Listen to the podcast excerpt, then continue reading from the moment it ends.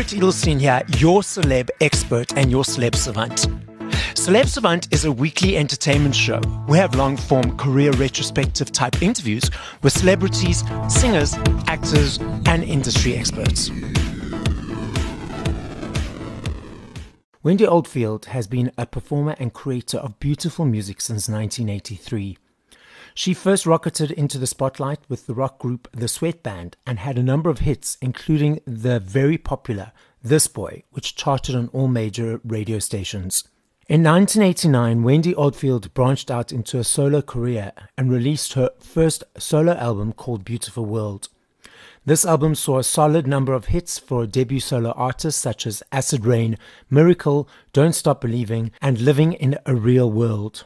The next few years, Wendy Oldfield's style grew and changed, ever consistent with dynamic lyrical content. Ruby, Pale Blue Dot, Holy Water, and Supernova followed over the next 20 years. Songs like Holy Water, Sun, New Dress, and Burden became huge favorites at all her live performances in South Africa. Wendy Oldfield has been nominated for a total of seven South African Music Awards, of which she has won two for Best Female Vocalist and also Best Pop Album, with two more for her children's albums Sing Along Kids Volume 1 and Sing Along Kids Volume 2. Wendy consistently releases new music and tours South Africa with welcoming audiences at all her shows. Up next on Celeb Savant, we've got Wendy Oldfield. Where do we find you in the world? What's happening in your life and how are you doing? Yeah. How's it? I'm not sure how whether to start with the first one or the let me start with the first one. I'm very well, thank you. Looking forward to this interview. And um, where I am in the world is in wilderness at the moment. I'm at uh, my house that I stay at, and uh, sort of a little breather in between some shows this weekend and then next weekend. And I'm contemplating the rest of my life. so for the, for the overseas listeners, so we have a lot of overseas listeners. You've heard of Johannesburg, you've heard of Cape Town, you maybe have heard of Durban. So the wilderness in relation to Durban, how far is that, Wendy? It's sort of, if you went all the way up coast, it's probably about a quarter of the way to Durban. Okay. Maybe okay. a little bit less, maybe, maybe a fifth. If okay. you just kept driving, which you can't, but yeah. So overseas listeners, if you just go a quarter to Durban and you stop, you might see Wendy there. yes,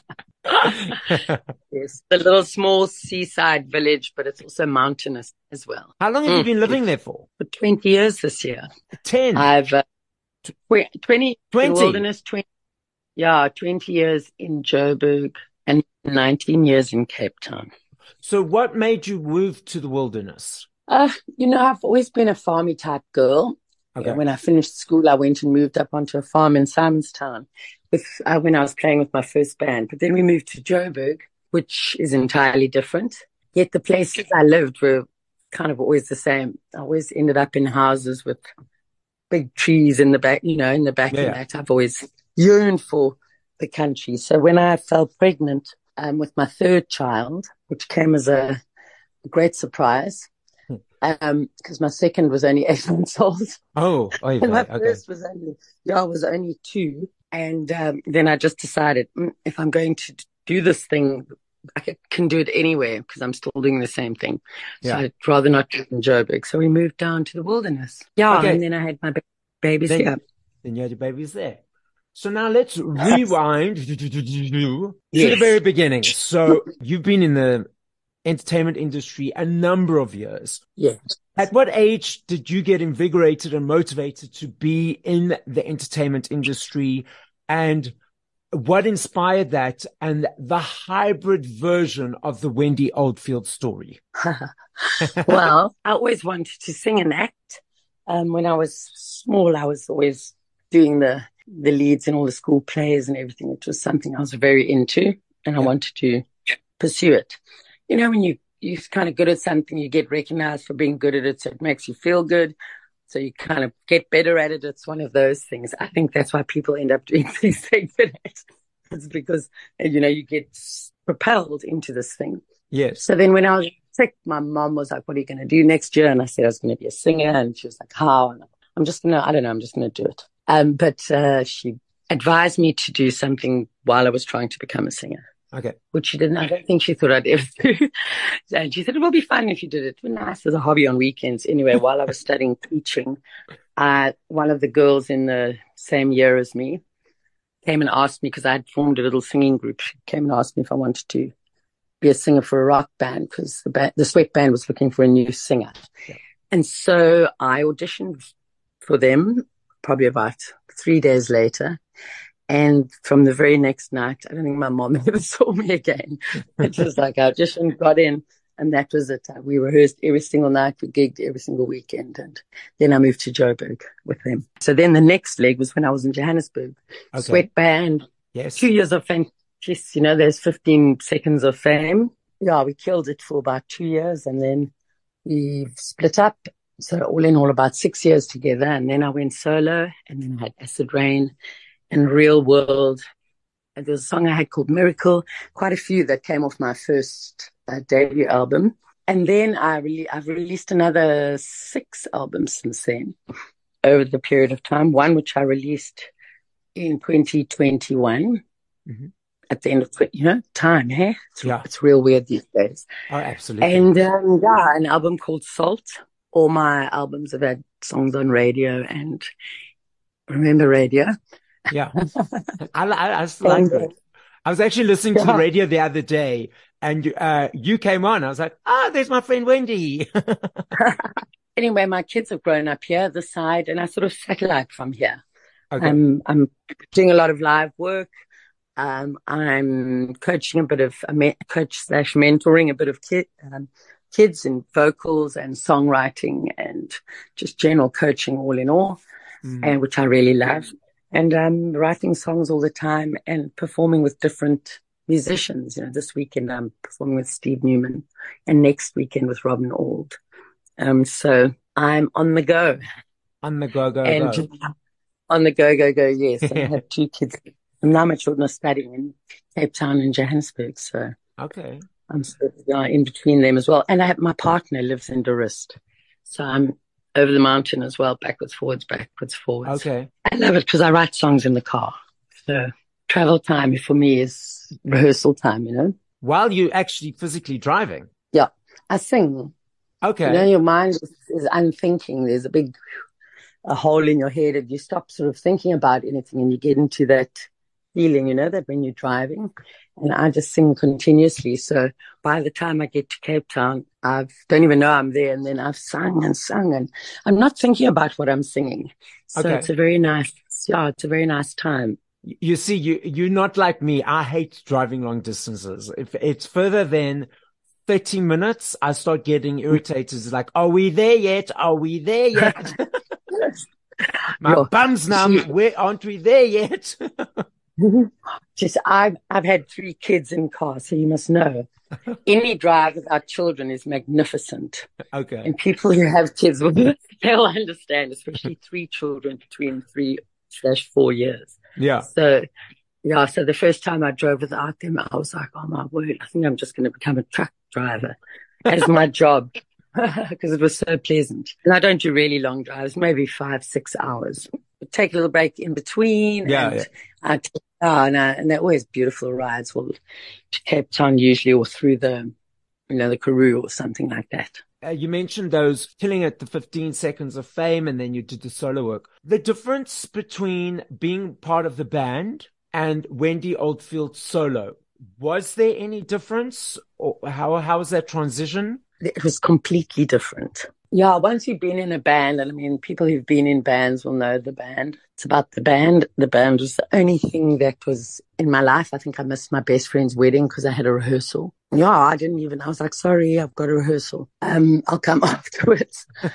you never cancel a rehearsal for something. You never cancelled rehearsals for anything. Yeah. It was like, that was it. The commitment's there. And when you in a band like that, there's something it's amazing because if the, if the gig is shit, then you all, you don't blame nothing. It's like you're one unit, a force to be reckoned with, you know? So when it changes to Wendy Oldfield, it's different and it's, it's, you know, swings and roundabouts. Then you've got say, you're autonomous, can pretty much move around because I could be Wendy Oldfield doing this, trying this genre, and mixing this genre and that genre, which was kind of difficult in the band. So they were very, I mean, it's, it's great as well. But at the same time, um, we, and, and I come from the days with when the band broke up, the band broke up. It wasn't like, okay, we're going to go for two years and I'm going to do a solo album and he's going to, and yeah. then we'll get back together again. Yeah, yeah. It didn't really happen in, um, uh, it was, yeah, it kind of didn't really happen that way when you left the band, then the band was done, you know? Yeah. And, uh, anyway, so I went solo, and then after that, I've had many, many, many bands, and um, you know, got I've got musicians all over South Africa that I've played with and know my stuff. So if I go to places, I book guys and we rehearse together, and it's different, you know, because um, you're the boss. Even if, even if you're not, you know, I, I you know, I don't be be the boss because yes, you're a yes, band. Yes. But that thing is different. You kind of have more responsibility towards those guys because uh, they sort of in your employ instead of well, let's see how it goes. Yeah. Type of thing. But um, but also they, I mean, all the musicians I book are so fantastic, and I know them so well. So there's no issues with um, musical intimacy. Dare I use that? But it is because you know we all know each other, and then when you land in it, you don't have to get to know each other, don't have to learn each other. Yeah, so it's great. And I love that too. So there, yeah, for me, there's a big difference. And I think if you spoke to, to guys that have been in bands and women, they'll say the same thing. Would Once I became Wendy Old, Oldfield, yes. I could never be banned again. Would you say that being in a band gives a bit of an anonymity? Anonymity. I'm trying to get the word out anonymity. anonymity. That's the word. We're getting there. Anonymity. Still can't get it. Anyway, we know what we're talking about. To, um, it gives a sort of a protection compared to, oh, that's Wendy compared to, oh, that's the band. In what sense do you mean? Like from the public or? Yes. I suppose in a way, but because, I mean, you still, yeah, you feel threatened as a band you never feel like take it personally. You feel threatened as a band. Like, whoa, they said something about, you know, there is a, yeah, there is a sense of, I mean, just we would, we would arrive at gigs together. We'd never say, I'll meet you at someone's gig. Cause, you know, we spent, we did a lot of that. You know, you hang out at your mates. Bright Blue was around and we'd always meet and then walk in together. It was a fine. It was a fine. so people would turn and go, "Oh, there's the sweatband," um, and it was it was sacrifice. So we never went on stage by you know one at a time. Did we always tuned up, went off stage, and then we went on together. It was a it's a it's a very nice thing. I try and do that with my guys anyway. The, the bands I play with. Now you mentioned you're still writing songs. So from zero to three to four minutes. Yes. What inspires that? What motivates it? You mentioned you you do a lot of it while you're driving. Is it easy all the time? Tell us the Wendy Oldfield journey of creating a song. You know, it's something that's so different for me. I, I don't really have, I can't really nail it down to like giving anyone a lesson in it because, yeah. um, for me, writing a song is content based at the same time as sort of, uh, I, I usually write melody lines first because I'm always singing. If I'm up, drives everyone nuts. My kids, they, they, say, you don't even hear yourself. I'm mm, singing stuff. And so, so I'm not thinking about it. And, and melodies that stick. Yeah. They stick, you see. Then suddenly I go, ah, oh, okay. I start recognizing something that I'm humming or singing. And then I'll be like, ah, oh, there you are. That's okay. Come back again. Then I'll start humming it again. And, and then words will kind of emerge the more I start singing it, I make sounds and then the words emerge. I don't think about the words. They just come out my mouth. Yes. And then I go, oh, that's nice. I like that. I can see because it's usually something that's in my, that I've got a lens on. Yeah. Um, something that's, yeah, I'm thinking about and, and, um, so something will come out and I'll just leave it and work on that line. And I'm very trusting of it and it sometimes the whole thing disappears. It comes back again in four years. yeah, I, I put it away. I mean, I just carry on and things formulate. And when they've got to a stage that I I know I've, the whole thread is there, and even though I might have to tighten up lyrics, then I'll record it. Just you know, with my phone. I don't do I don't do. Oh, I've got a line and record it because I'm my training is of not having that around me. So I've never done that. I've always just sort of trusted that the thing that stays alive will stay alive. And then the content is important very important. People have sort of lost the interest in that. Yeah. But it seems to me when I listen to songs. But, um, and the weight of the word that you use according to the whole, the pentameter, like, oh, it's a, it's a very fine thing. You can feel it when something's uncomfortable, a line in someone's song or it doesn't sit right. Yes. Then you have to take away that you know, and find the right thing. And then, and then it has to all work together. I suppose resonate would be the word, but that's kind of how, how I do it. And sometimes I work with the band and we, I'll give them some like a groove and a this, and then I'll come up with a melody on top of that. So that's also how I, I write when I write with people. I'm not sure if you're aware of, if you or all the listeners are aware, some of the listeners uh, who've listened to all my podcasts, thank you, by the way, hashtag, um, would have heard me speaking uh-huh. to another artist around this. So each person processes information differently. Some people process visually, some people process auditory, some people f- process kinesthetically. So kinesthetically yes. is the feeling. So when you're listening to songs by other people, for example, are you an audio person? You have the words or the feeling kinesthetically or visual? You get the feeling and you can see it. Which one is for you the most dominant? Um, I suppose the audio. I don't really listen to the song like intensely. If a yeah. song is there, I listen to, I just feel it. Actually, I feel the song through my ears. I'm not super visual person, although I have to say the last few years I've got more and more into photographs and that kind of thing. Yeah, I feel it. I feel it and I can, you don't have to sell me. If a song's playing and I'm like, I'll just immediately in the sort of second verse go, ooh, too long verses. Why are you, why do you keep using that word over and over? You should okay. second chord into a minor. You know what I mean? Yeah. And then if it's, yeah, I, I immediately start bloody like idols judging it, you know? if, it, if it doesn't work for me and I'm sitting and I'm listening to something, I'll just, but it doesn't have to be fantastic. The honesty of the song can grab you as well. You know, it's not about the production and there's something that's a thing. That's the thing. Yes. You know what I mean? That just gets it. I'm not saying that that song makes it to number one. It's, I'm not talking about that kind of songwriting yeah. or, or pop songwriting, but you know what I mean. Good yeah. songwriting.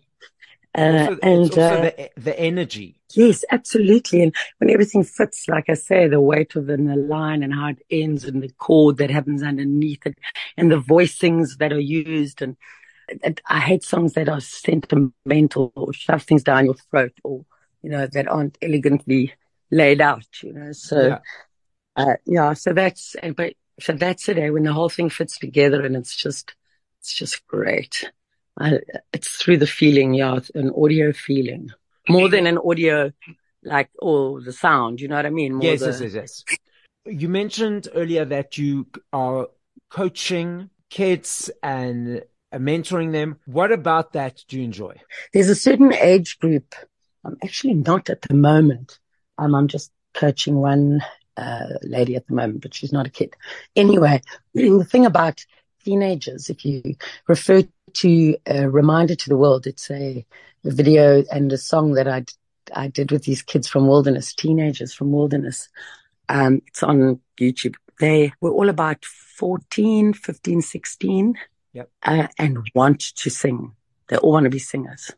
So it's very different to sitting in a, a room with a bunch of kids that you're getting to do something that don't want to do. These teenagers were, I, I mean, I said to them, listen, you, you can talk as much as you like, but then you must go outside and do it on the balcony and that. And, but if you come inside and you want to watch, you've got to be quiet.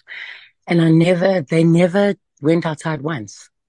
They sat inside the whole, in the studio on the couches and they watched, each one watched the other one do their part. They didn't make a peep. They listened they were so engaged when I was giving them advice, you know, like coaching them on the vocals. God, they were so beautiful to work with. Slightly older, like 19 and 20 year olds who sort of got into bands or I've heard their stuff and they're playing. They don't want anyone to tell them what to do. Or, yeah. They know yeah, it all. We know it all. Yeah, the, the the ego gets in the way there, you know, yeah. and uh, that's that's the time when they should be coached the most because they're about to blossom, you know and um, just need a little fixing up the songs and Um, and that's when it's harder, but at a, at a slightly younger age. So that's kind of the age I want. Or musicians that come to me, you know, singers that come to me. It's hard to go up to a band and go, you know what, I really, if you came to me for three lessons, I could show you how to fix that weird thing that you do when you go into a high note. They don't like that. Yeah. So, um, people that really want singers that want to, people that want to become singers are super keen, but there's a certain bracket yeah, they, they just don't. And I like the younger ones. Yeah, they are like sponges. And I also I, wish I'd been, I'd been given the advice, you know, and the guidance that um, I could give yes. when I was that age. I had no, you know, when I was in the band, there was no one, I'm not boohooing because it wasn't a bad thing. I had to learn along the way, yes. but it would have been useful to yes. have like a different eye on things with someone who you trust. So I made all of those errors and did all of that stuff. And um, I can see where where you can trip up so easily at the early stages of your the beginnings of your career. Let's speak of an imaginary person who's getting into it and that what are the, some of the common areas that a person normally trips up in if they don't have the advice or guidance? Don't believe the bullshit people tell you. Don't believe the hype you know any don't that's it confuses you remember it's about the music have a, have a purpose and um, know that how you're feeling now, you're going to feel differently in 10 years' time about you, everything. Now, I was just going to say, I think like pop music is the best thing, and I'm never going to, don't, don't do those things. Go, yeah. this is where I am now, and I'm open to, you know, that's a way better way of, of moving forward. So just be open and know who you are because you see some of these artists that get swept up in the thing, then you read articles afterwards of after they've won this competition or that competition of how they didn't have a voice. They were made into this image that wasn't them. And then they came out yes. the other end and spat out. And now it's like they're all bitter and twisted. Uh, I, well, I think a lot of those competitions, I, I love what my daughter saves me some of them and I watch and there's amazing singers there. But that is literally 15 seconds of fame because I've watched some of the winners of the talent ones and the voice ones and the idolsy ones and that. The American watch their, some shows after that that they've done after they've won or become second. Oh man, it's, it's never the same. You're never going to have the same band. You're never going to have the same lights, the yes. same backing vocalists, the same media attention, you know, and that's the beginning. And so it's just pretty much downhill for a lot of them from there. From that thing, it's also because a lot of them aren't necessarily what it's made them out to be. So now you've got to go and backtrack and yeah, find that out. So it, how worthwhile that sort of thing is. Yeah. I've spoken like the one guy I spoke to, I'm not mentioning names, but I spoke to one guy who was the winner of The Voice UK, another girl who's in the finalist of The Voice UK they thought, ah, ah, afterwards it's going to be bah, like whatever. And then it was yeah. like, and now what? Nothing. Yep. And there was like, now you've got to come up with songs that are equal to the songs you've sung to win it. Man's World. You know what I mean? Yeah, yeah. It's like these powerful songs that everybody knows, heard it from the grapevine. Uh, what's the Whitney Houston? You know, I will always yeah. love you. All those massive, massive hits. That's what you've won them on. You've won those shows on those hits. And now you've got to come out with an album. Actually, you could come out with covers, but that yeah. ain't going to be sustaining at all. Yeah. And to now try and find the same strength of song to keep that career going, bam, bam. How many? Maybe Kelly Clarkson. I don't know. The only one. Maybe who's the other one? Uh, Adam Lambert, that I, Will Young. Adam Lambert. and, few, yeah. and how many of there are there since it started? Exactly. Hundreds. You know, so it's, it's like the music industry. It's the same thing. you start off, there's thousands of people in the music business. By like 26, 27, if you haven't cracked it, you fall back on what you know, what you've studied, or you get into like record, you get into the record business and uh, not so many by the time you get to 40. It's interesting you say that because I recently read an article that the top radio stations in the UK and they only mentioned females. I don't know yes. why males are special. But if a female artist is over 30, these top radio stations won't play them anymore. Ellie Goulding, Rita Ora, they they are now has-beens according to the radio stations, inverted commas. Don't start me. yeah. Don't start me. Mm. Yeah. I was talking to Robin the other day and saying, I've been thinking about it. But this is the template for, for music. I've never heard of anyone having a number one hit over the age of 50. Have you ever heard of someone breaking into the market? Now that should be credible because if you think about it, um, the, the music I release now is way better than the hit I had when I was 20. It's just that it's just, no, you're not allowed. You know what I mean? That you're not played, even though it's the same genre as what's happening on stations or similar to that are yes. putting pop, you know, indie music on. But because I'm 59, it's kind of like, but everyone else is 24. But it's not about the music. They're not seeing the music. They're seeing me. You know, it's such a weird thing.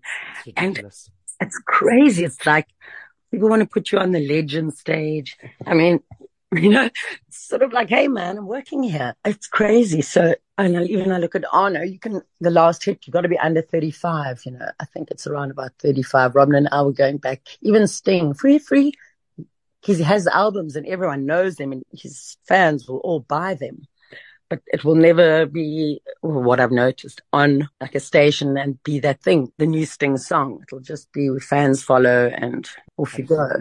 It's, it's that sort of thing, even though it's as funky and groovy as the, he, as the stuff he did 30 years ago. Exactly. It's a, it's a weird phenomenon. I'm the only female white uh, indie rock slash blast singer that, um, and then the next one is about 43. I think, I don't know how old Laurie is, but around about 10. Yeah, There's a massive gap.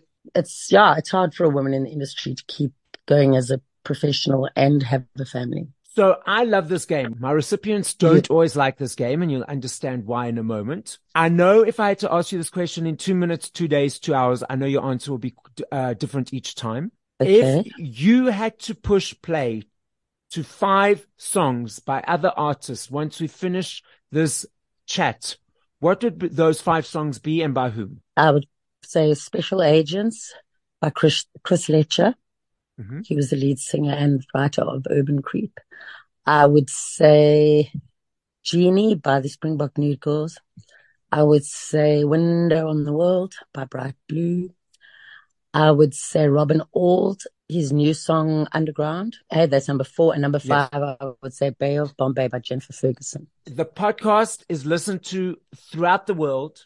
As a final message yes. to a listening audience, what would you like to say? I would like to say that life is precious. And um, this is a thing that came up for me this whole weekend. It's a weird thing. People was often talking to me about what someone had done. And I said, oh, you know, it's so weird. It keeps coming up, this thing. You can't change anyone. You know, the only thing you can do is know what they are and allow people to treat you in a certain way. You allow how people treat you. Exactly. Yeah. And it's kind of been standing out and I've been telling people, well, you allow it, you know? So there you go. That's my bit, my little drop for the week. It's not about music, but it's sure to come up somewhere in a song. There we go. So as Wendy says, you allow how people treat you. So what do you choose? This is Celeb Savant signing out.